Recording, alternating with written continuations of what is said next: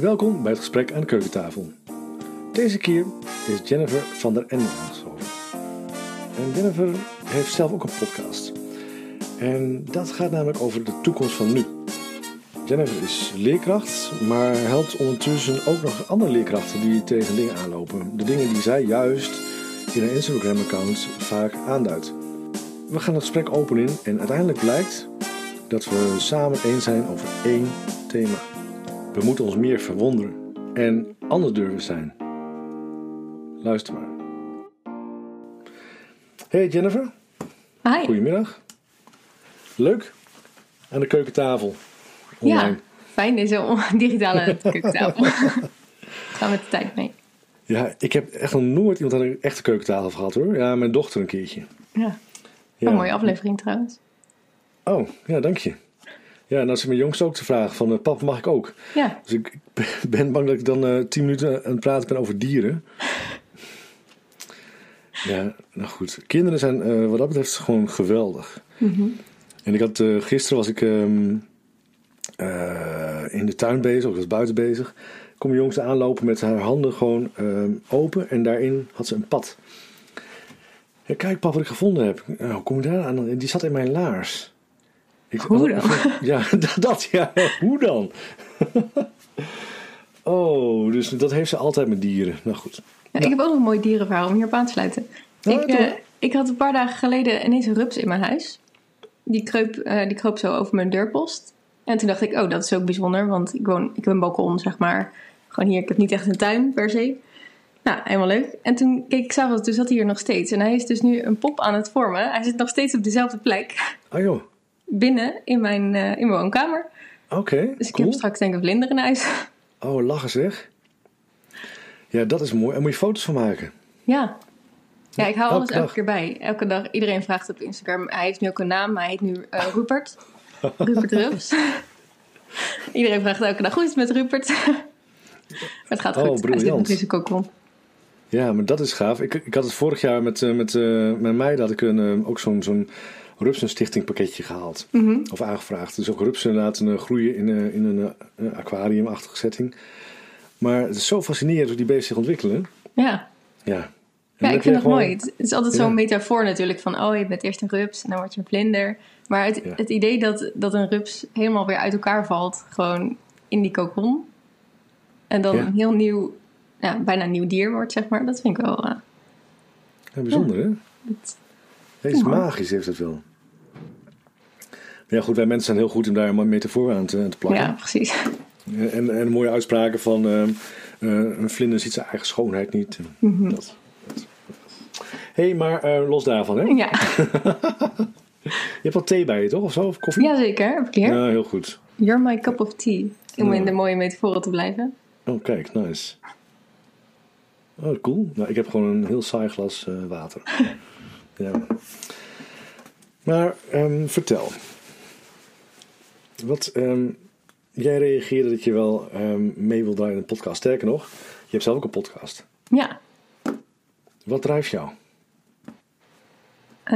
Nou, hele korte samenvatting. Hoe ik eigenlijk bij jou kwam, is Ja. eh, op LinkedIn eigenlijk. Ja, dan, dan zie je wel eens dingen voorbij komen. Eh, en iets in een post van jou over eh, hoe je met je, je dochter in gesprek ging, dat triggerde weer iets in mij. Oké. Eh, ik ben ook leerkracht en ik heb ook mijn eigen bedrijf waarin ik leerkrachten en scholen coach. Dus sowieso iedereen die met kinderen in gesprek gaat, nou, daar ga ik wel een beetje van aan. Mhm. Eh, en zeker als het dan ook een gesprek is waarin je niet gewoon luistert naar een kind of, of hoort, maar echt luistert naar: oké, maar wat wil jij? En, en het kind ergens helemaal laat zijn. Dus dat vond ik heel mooi daarin. Toen dacht ik: oh, dat, nou, daar, daar word ik wel enthousiast van. En ik heb inmiddels geleerd dat als ik ergens enthousiast van word, ook al kan mijn hoofd het nog niet verklaren, dat ik daar dan gewoon op mag reageren. En dan ontstaan er meestal echt ineens hele coole dingen. Dat is ook een beetje hoe mijn podcast is ontstaan eigenlijk. Eh, ik was een tijd geleden in een eh, Van der Valk restaurant. ik had een fotoshoot gehad. Ik reed langs. Ik dacht, ik wil even wat drinken. Ik kwam daar terecht. Eh, en toen zat ik daar tussen allemaal van die oude mensen en zakenmannen en zo. Ja, een beetje het publiek in een gemiddeld eh, Van der Valk restaurant. Toen besefte ik me ineens dat iedereen die daar zat een onderwijsverhaal had. dat iedereen die, die daar zat een link had met het onderwijs. Een eigen onderwijservaring, een mening daarover. Eh, en ik vroeg me heel erg af wat de verhalen waren van de mensen die daar zaten. En toen kreeg ik ook een beetje zo'n enthousiast gevoel, zeg maar. Van misschien moet ik het gewoon gaan vragen. Dus toen ben ik met mijn telefoon en mijn dictafoon op mijn telefoon op die mensen afgelopen. En heb ik naar hun onderwijsverhaal gevraagd. Serieus? Dat is uiteindelijk nou, het project onderwijsverhalen geworden. Maar ik besefte daar wel dat ik het heel leuk vond om zelf mijn eigen verhaal ook te vertellen, podcast te maken. En ook verhalen van anderen daarin uh, naar voren te laten komen. Mm Daar is eigenlijk de toekomst van nu podcast het gerold. Oh, bijzonder. Nou ben ik wel heel nieuwsgierig, want dan zitten inderdaad al die mensen daar. Ja. Maar staan ze wel open voor een gesprek? Nou ja, je hebt natuurlijk zo'n zo'n eerste gevoel. Dat is een soort, uh, in een split second gebeurt dat. Mm Van ja, dit wil ik. En gelijk daarna komt je hoofd overheen met, nou, wie zit er op je te wachten sowieso nu? Die mensen die zitten hier ook met een reden, die zijn aan het overleggen of die zijn lekker een dagje weg. Uh, dus al heel snel ging ik een beetje bijna van, nou, ik doe het misschien toch maar niet. Als dat heel vaak gaat in het leven. um, maar ik heb een beetje mijn momentum gebruikt. Dus ik ben eigenlijk heel snel opgestaan en er gewoon naartoe gelopen in het kader van, nou ja, als ze het niet willen, kunnen ze altijd zeggen nee, dank je. En dan loop ik er verder. De eerste zei ook nee, dank je. Dat was even pijnlijk. Mhm. De tweede die vertelde een kort een verhaaltje. En de derde zei, na mijn overleg wil ik wel even bijzitten om het verder over te praten. En daar heb ik een okay. uur mee gepraat. Jo. Over onderwijs. En uh, die, die had meegedaan ooit met Over de Streep, de productie van het programma. En die had een hele visie daarop. En dat was super mooi, super mooi gesprek. Niet opgenomen toen, want oh. toen maakte ik die podcast nog niet. En ik was zo overdonderd eigenlijk door het moment dat het allemaal gebeurde, dat ik daar niet bij stilstond. Uh, maar dat liet me wel zien dat het super mooi is om dit, dit soort gesprekken wel aan te gaan. Uh, ook al is het de eerste keer dus een afwijzing en sommige mensen boeit het niet zo. Mm -hmm.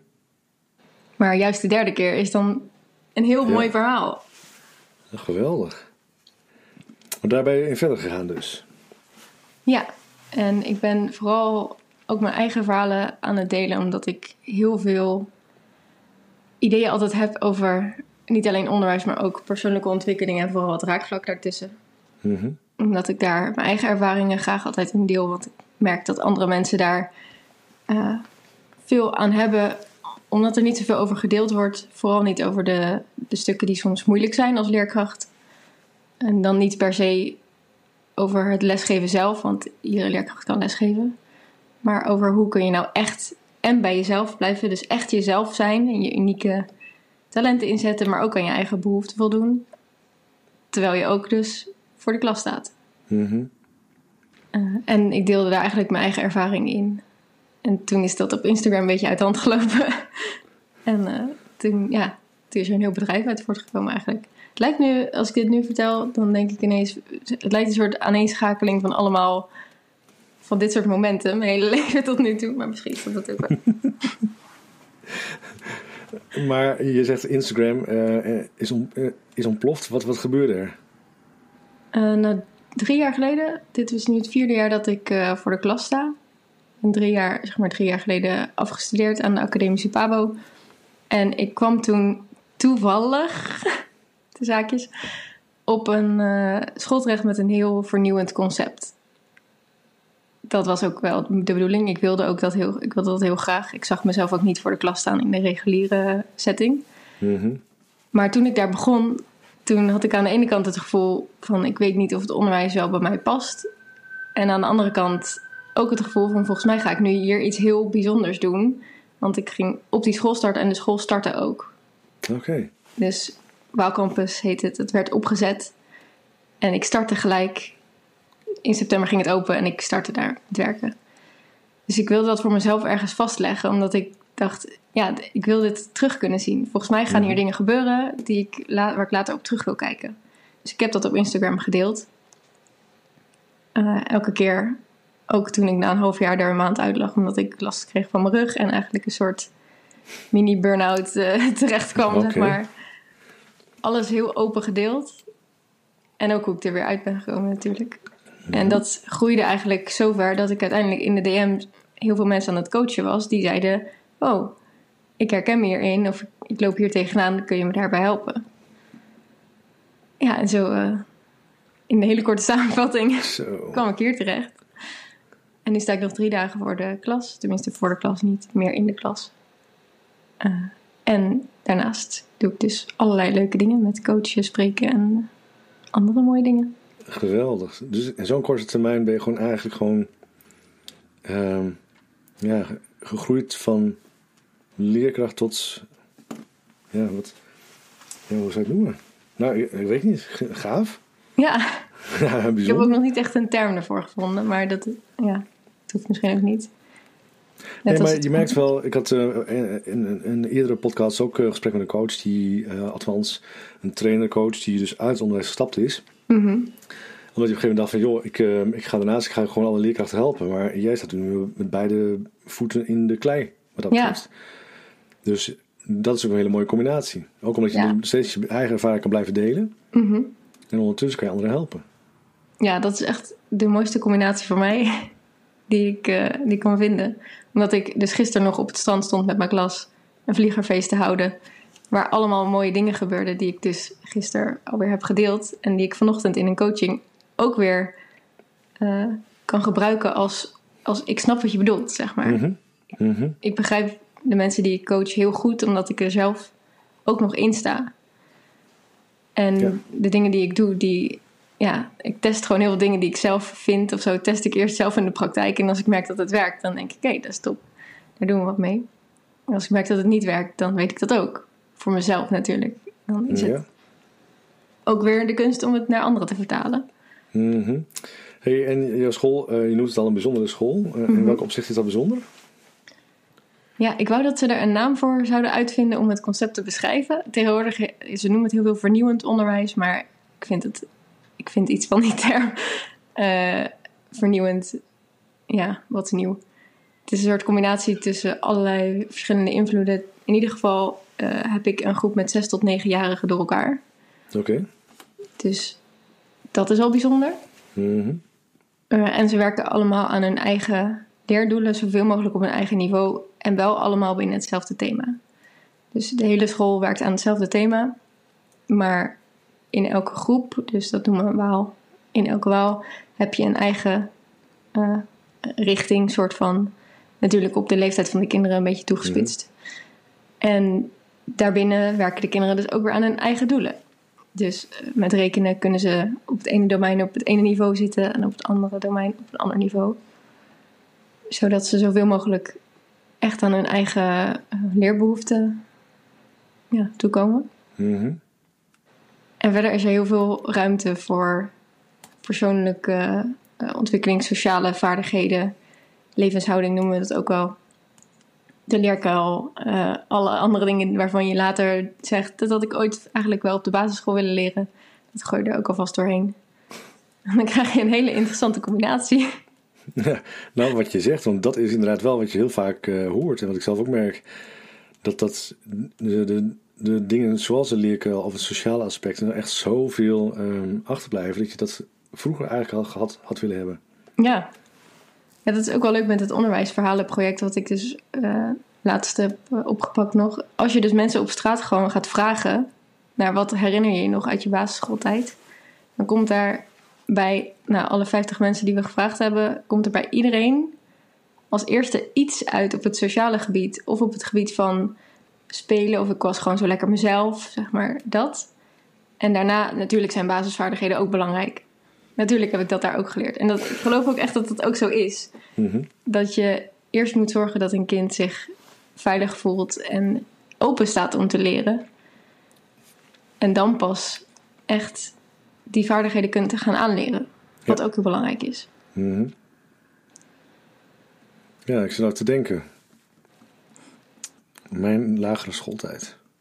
En toen was een lagere school, hè? Mm -hmm. Mm -hmm, zeg je? Ja. Zie ik zo en, oud nou, De vraag is dus eigenlijk, wat is het eerste wat in je opkomt als je aan je basisschooltijd terugdenkt? Dus het hoeft, er is geen goed of fout, maar gewoon wat is het eerste wat nu ja, in je precies. opkomt? Ja, bij mij twee dingen eigenlijk. Eén ding dat ik heel erg verwonderd heb uh, zitten luisteren naar mijn ehm, meester van groep, of in klas 6 was het toen. Mhm. En die legde uit dat de aarde ehm, heel hard ronddraaide. Dus zo hard, dus niet die 24 uur, maar eh, zo hard dat je daardoor als een magneet aan de aarde bleef eh, staan. Hè, de zwaartekracht Ja. En ik vond het zo fascinerend. Ik dacht, dat, dat, dat kan niet. Dat kan niet, dat kan niet. Het kan niet omdat we eh, de zon draait. Tenminste, we draaien om de zon heen. Ja. En hoe kan nou, die aarde, gaat het dan zo supersonisch snel? Dus ik heb er altijd al eigenlijk een beetje verwonderd en afgevraagd hoe dat kon. En eh, op een gegeven moment ook dacht ik van ja, hoe kan het dat, een, dat mijn meester dat zo vertelde? En hoe kan het dat blijft hangen?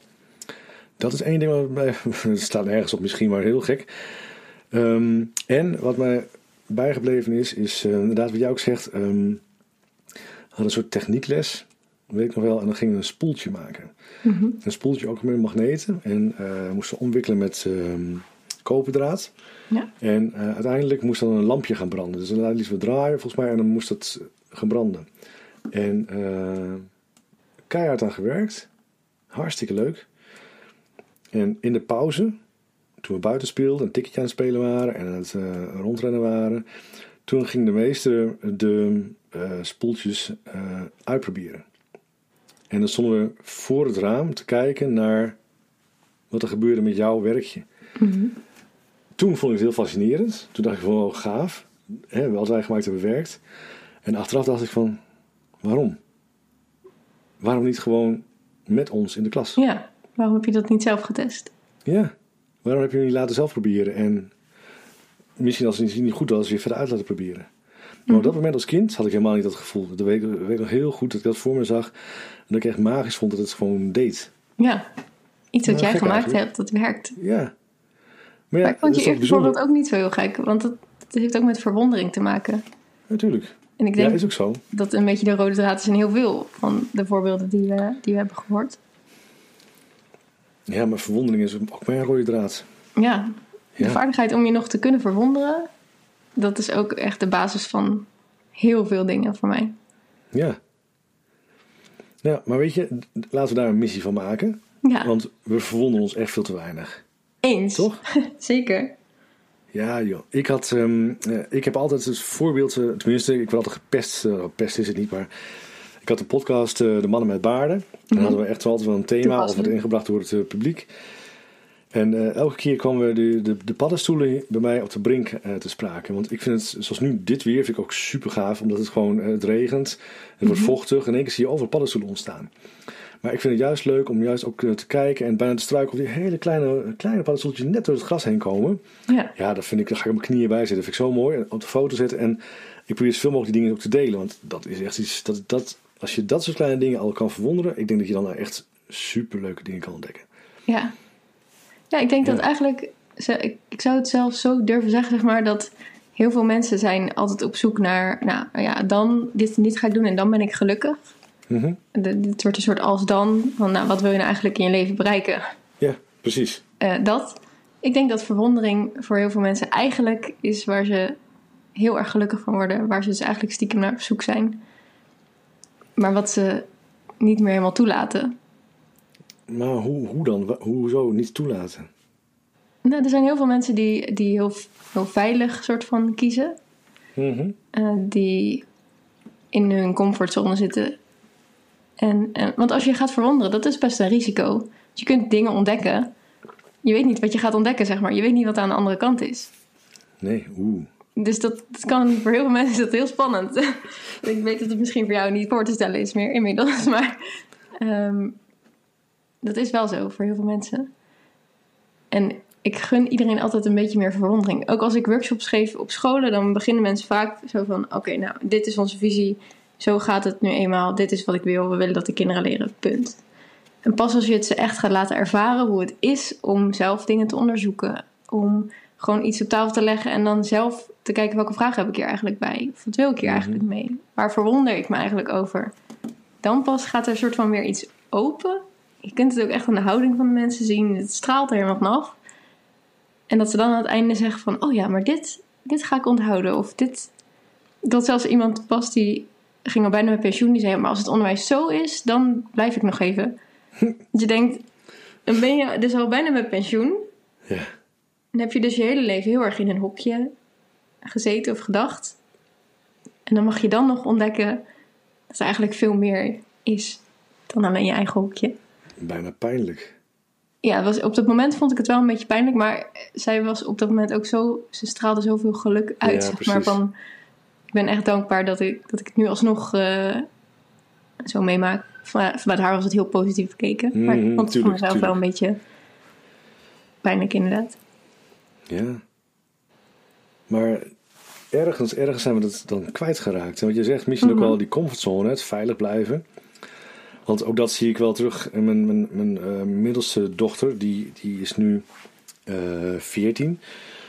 Ja, weet je, we vonden het hartstikke gaaf om met z'n drietjes, als we naar een zwembad reden bijvoorbeeld, eh, eh, gewoon heel gek eh, hard mee te zingen met muziek. En dat is op, op Facebook te plaatsen. Ja, Ja, ze vonden het hartstikke leuk, maar nou, dat doet ze niet meer. Nee, pap, doe maar niet. nee. Ehm, je merkt wel in één keer dat het, het kuurslijf eigenlijk een beetje daar aan zit te komen. Mhm.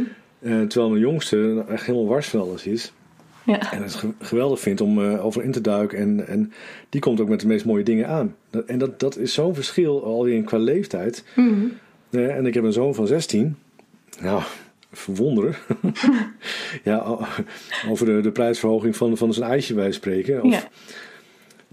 dat ergens, ergens raken we dat in de puberteit lijkt het wel helemaal kwijt. Ja, en ik, ik ben me dus heel erg aan het afvragen de laatste tijd: is dit iets wat, zeg maar, wat ik niet goed vind per se, of waarvan je zegt dit wil je tegengaan? Of is het een soort natuurlijk proces omdat je hersenen eh, ook volwassen worden, zeg maar? Net als dat kleuters eerst vooral op zichzelf spelen en dan ontdekken dat er ook iemand naast zich zit. Ja, hé, hey, wat doe jij hier? Waar je ook mee kan spelen. Zeg maar dat, dat we dat eigenlijk in de volwassen versie eh, hebben vanuit de puberteit. Dat je, dat je ook zo'n soort gelijk proces doorgaat. Van, oh, eerst is alles helemaal verwonderd en helemaal leuk. En dan ga je ergens in jezelf op zoek. En misschien mag het later ook weer terugkomen. Ik, ik maar weet nog niet zo hebt- goed wat ik daarvan vind. Nou, heeft er niet te maken met het feit dat je als puber eigenlijk gewoon niet, ehm, of heel snel niet eh, onderscheidend wil zijn? Dat je toch eh, niet uitgesloten wil worden van een groep? Ja, zeker.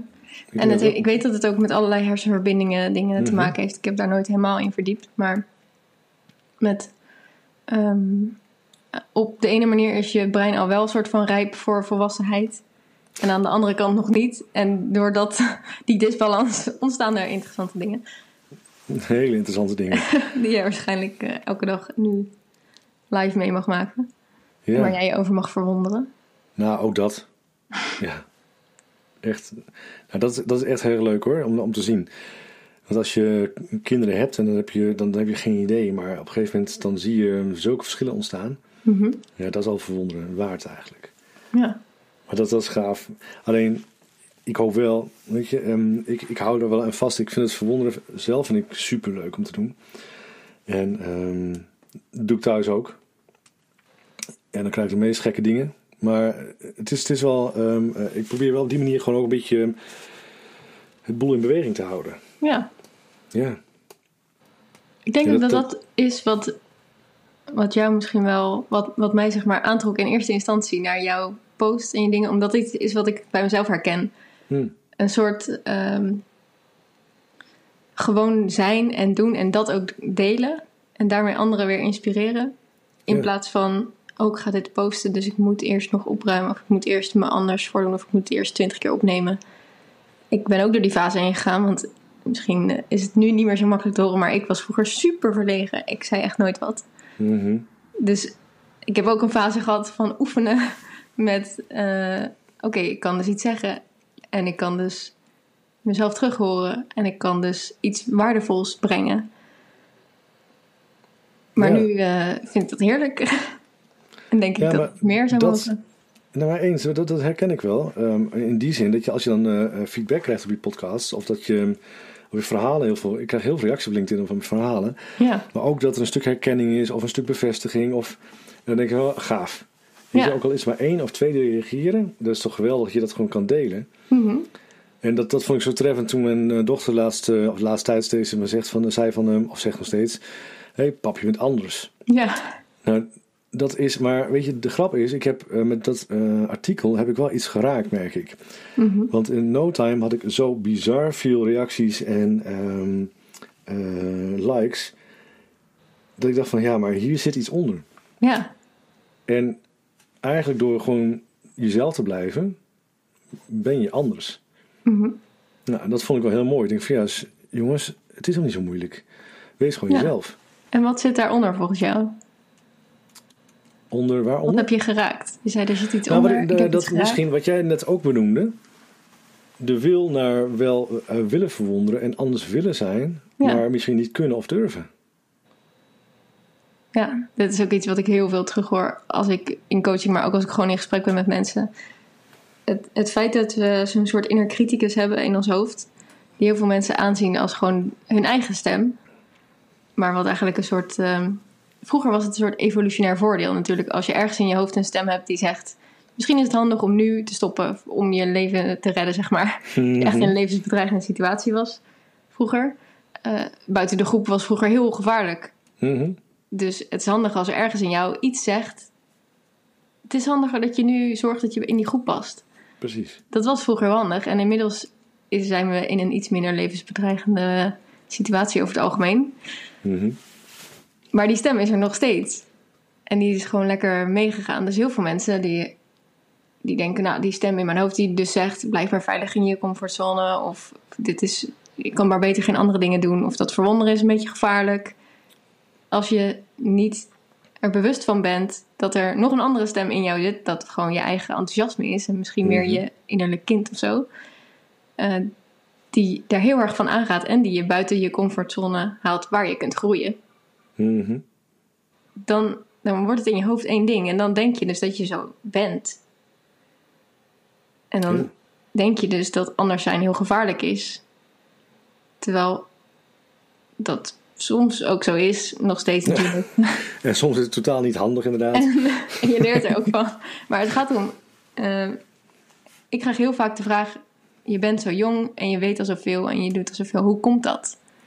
Hoe kan het nou dat het bij jou wel zo is en dat heel veel mensen pas op hun 40ste of hun 50ste in een soort midlife crisis komen en dan zo'n realisatiemoment hebben? Ik ben ervan overtuigd dat het daarmee te maken heeft, omdat ik me heel bewust ben, ben van die twee kanten van mezelf, soort van ik herken heel duidelijk wanneer ik mezelf veilig wil houden. En ik herken wanneer ik mezelf net even dat duwtje moet geven om buiten mijn comfortzone te gaan. Waar ik niet in paniek raak, Mhm. maar waar ik wel leer.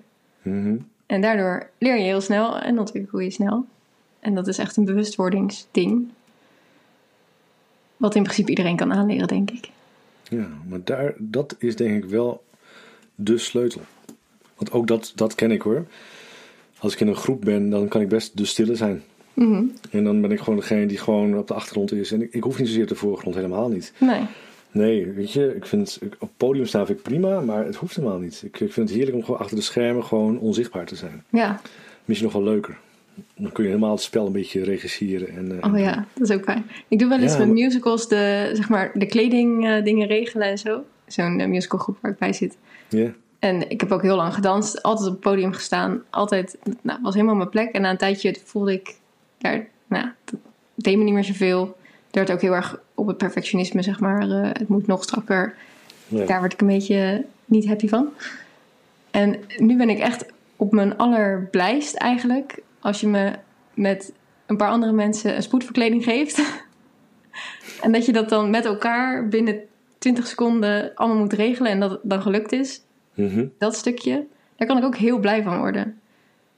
Dus ik heb die kant in me. Ik heb ook een kant in me die heel graag aan heel veel mensen tegelijk vertelt. Wat ik allemaal heb geleerd en wat ik bij hen merk, wat, wat er nog zit, of waar ze heen zouden mogen. Ik heb een kant die heel erg aangaat van tussen de kinderen zijn en gewoon lekker zelf ook een beetje kind zijn. Mhm. Lekker eh, meespelen en meedoen. Ja, al die verschillende kanten die ontdek je pas als je uit je initiële hokje gaat. Ja, dat. Het stomme hokje moet je uit. Ja, Ja, ja Judith eh, Webber die zegt het heel mooi. Ik heb met haar ook eh, een tijdje geleden een podcast opgenomen. Ik ben in haar talkshow binnenkort. Zij heeft de hokjes naar puzzelstukjes. eh, ja, ik heb haar gesproken. Ik heb ook vast podcast gehad. Ja. Ja. Ja, dat, dat is voor mij het makkelijkst uit te leggen hoe ik het zie. Mhm. Je hebt een bepaald hokje waar je zelf in zet. Maar eigenlijk is een puzzelstukje veel passender. En we doen heel veel moeite vooral om heel hard te werken en heel hard onszelf in dat hokje te proppen. Mhm. Terwijl je eigenlijk vanuit meer de zachte kant eh, veel meer bereikt. En dan bedoel ik niet de zachte kant van oké, ik ga gewoon zitten en ik wacht wel tot er wat op me afkomt. Maar eigenlijk hoe wij elkaar nu ook ontmoet hebben. Ik ben gewoon op LinkedIn. Ik voel ergens een hey, dit is, vind ik leuk en ik doe er iets mee.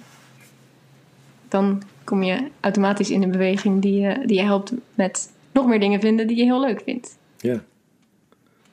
Ja, maar dat werkt ook zo. Want toen ik, ehm, ik heb jarenlang, ik zit al jaren, 100 jaar op LinkedIn.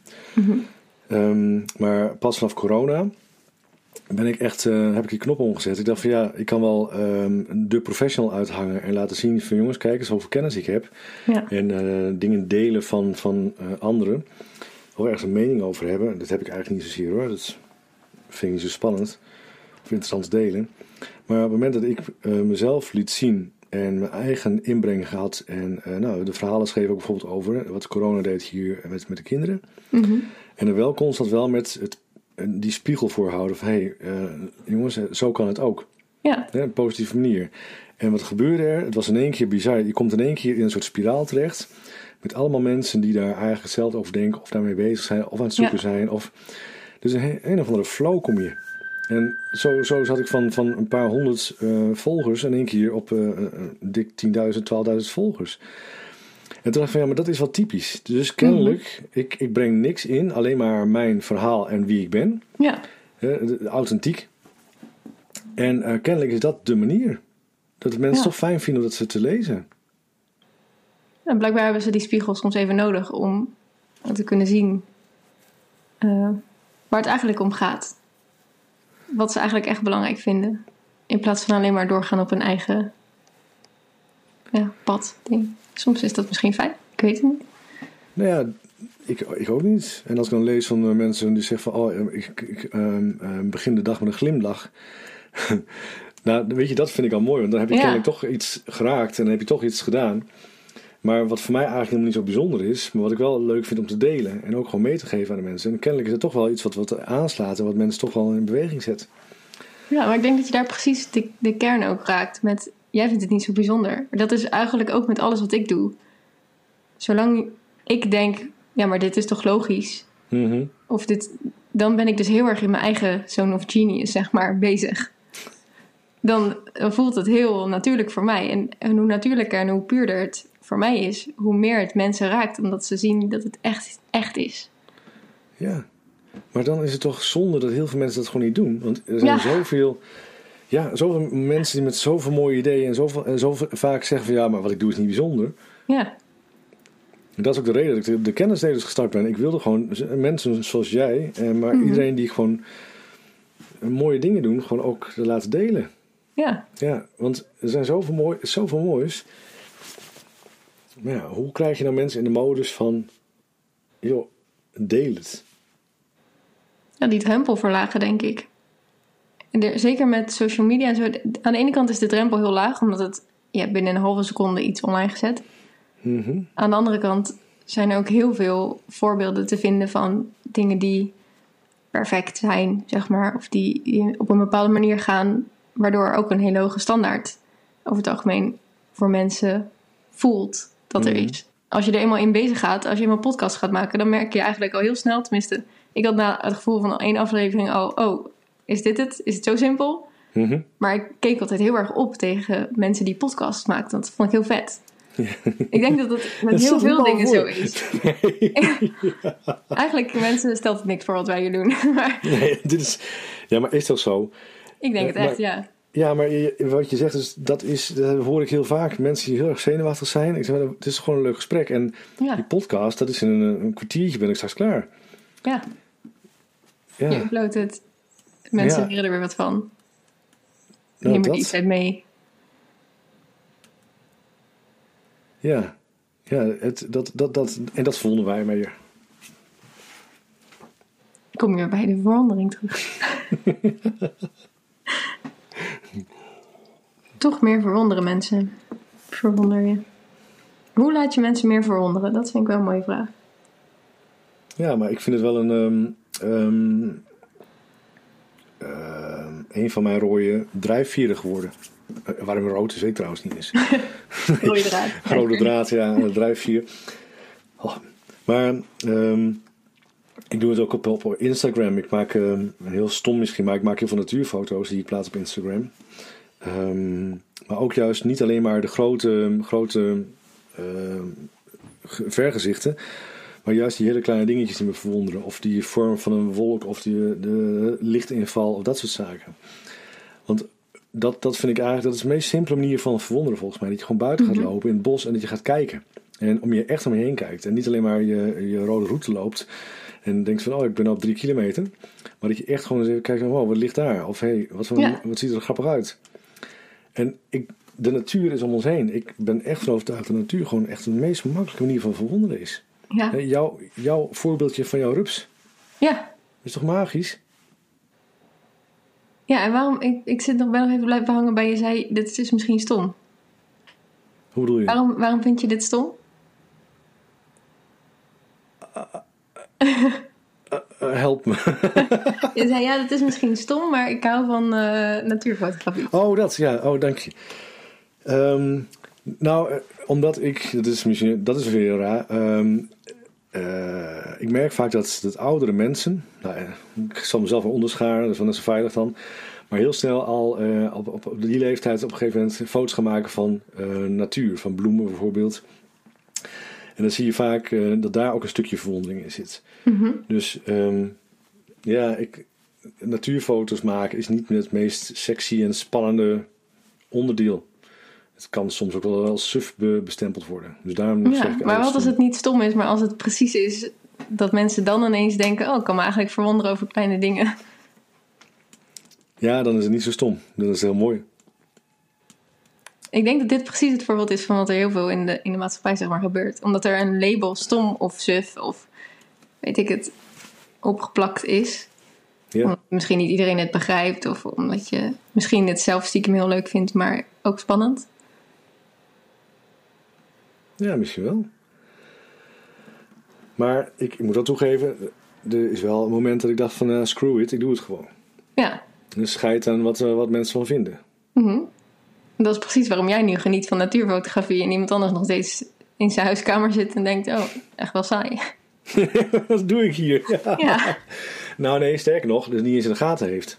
ja, En gewoon in zijn huiskamer zit en denkt van, goh, het is tien uur, ik ga maar naar bed toe. ja precies. Terwijl ik dan weer... automatische piloot leeft. Nou ja, exact. Terwijl ik dan naar buiten loop met de hond en dan eh, zo kan genieten van die sterrenhemel. En dan denk ik van, wauw, Mhm. dat is gaaf. En als ik dan weet van, hé, er komt de volle maan aan, dat ik ehm, eh, denk van, weet je wat, dan ga ik een, eh, een timelapse van maken met mijn GoPro. En dat ga ik weer delen, zodat mensen kunnen zien hoe gaaf dan die, die eh, parabool gaat. Ja, Ja, ja, misschien is dat het wel. ik denk het wel. Nou, dan zijn we eruit. Nou jongens, we hebben het leven uitgevonden. Niemand hoeft meer iets te onderzoeken. We hebben het antwoord. we hebben de zin van het leven ontdekt. Ja, Echt briljant. fijn dat we daar binnen een half uurtje zo eh, met elkaar uit zijn gekomen. Ja, maar het is, het is wel, het is wel ehm, ja, het verwonderen klinkt zo klef.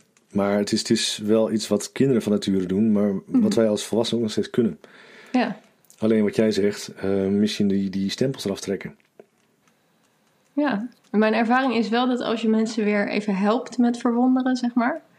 Als je de omgeving creëert waarin ze kunnen verwonderen. Zoals je op school, ja, ik doe dat op school eigenlijk de hele dag door.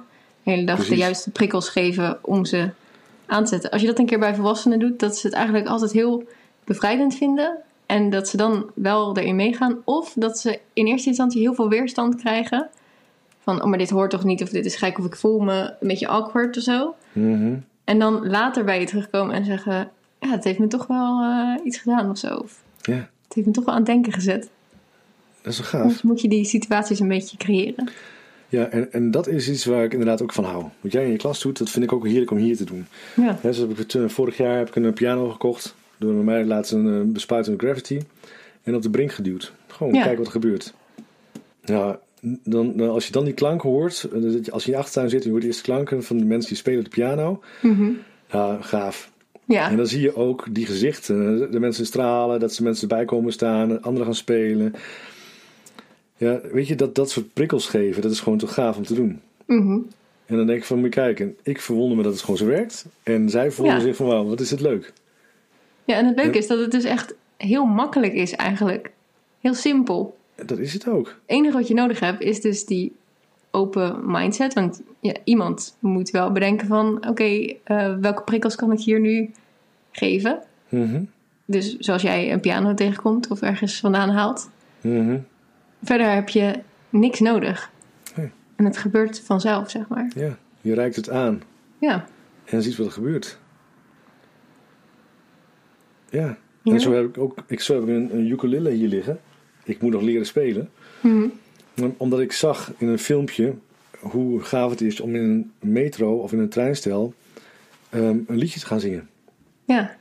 En dit was over de rainbow, maar ik denk van dat, dat kan ik ook. Dat gaan we Ja. doen. Het moment dat je gewoon mensen in één keer laat van vrek, wat gaaf. Aan de andere kant bestaat ook de kans dat ze denken van wat een eikel. Ja, maar ja, dan hebben ze ook een goed verhaal om thuis te Ja. vertellen. Dan hebben ze toch een leuke avond. Ja, Om even Nou, goed, te gaan naar nu- degene die alleen maar voor de tv zit en dan naar bed gaat. Dan heb je in ieder geval een verhaal te vertellen. Nou, er was een gast in de metro. ja echt.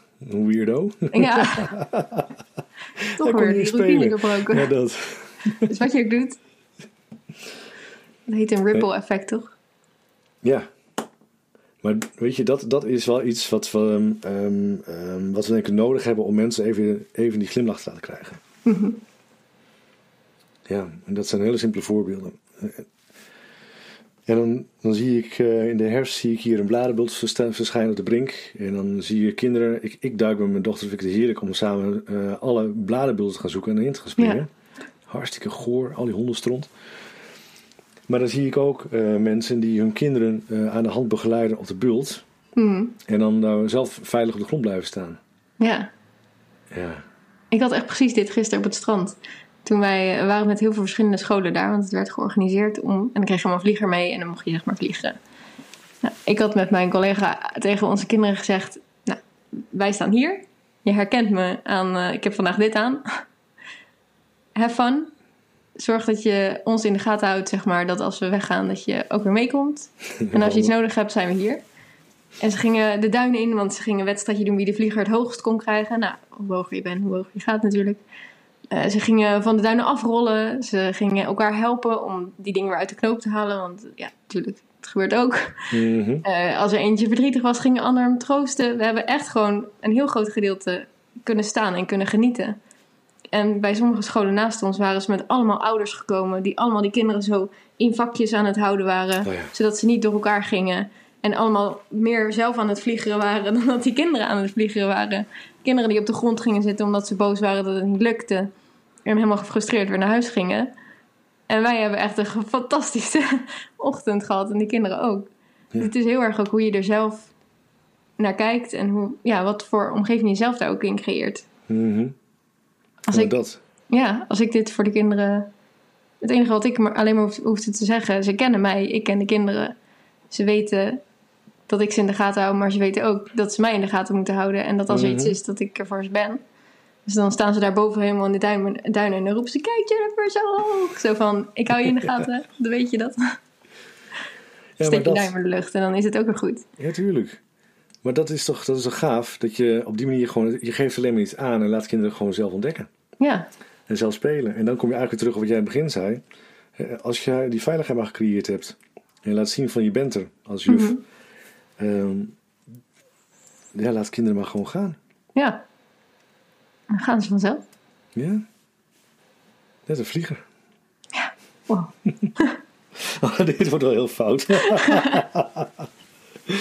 Nee, geen oordelen, hè? geen oordelen. Nee, nee, nee. Dat is geen oordeel. Heeft Nee, dit is een ja. hele mooie opmerking. Je weet het niet. hey, waar gaan we de tweede deel van de podcast over houden? Ja, goede vraag. Heeft iemand input? Gooi maar. Ik denk dat we uren kunnen praten. Ja, ik denk het wel. Ja, maar ik vind het wel mooi om in ieder geval eh, het onderwerp verwonderen. Dat, ehm, dat is eigenlijk wel onze ehm, linking pin. Ja, Ja, anders zijn. ja. Wanneer heb je je voor het laatst verwonderd? Ja,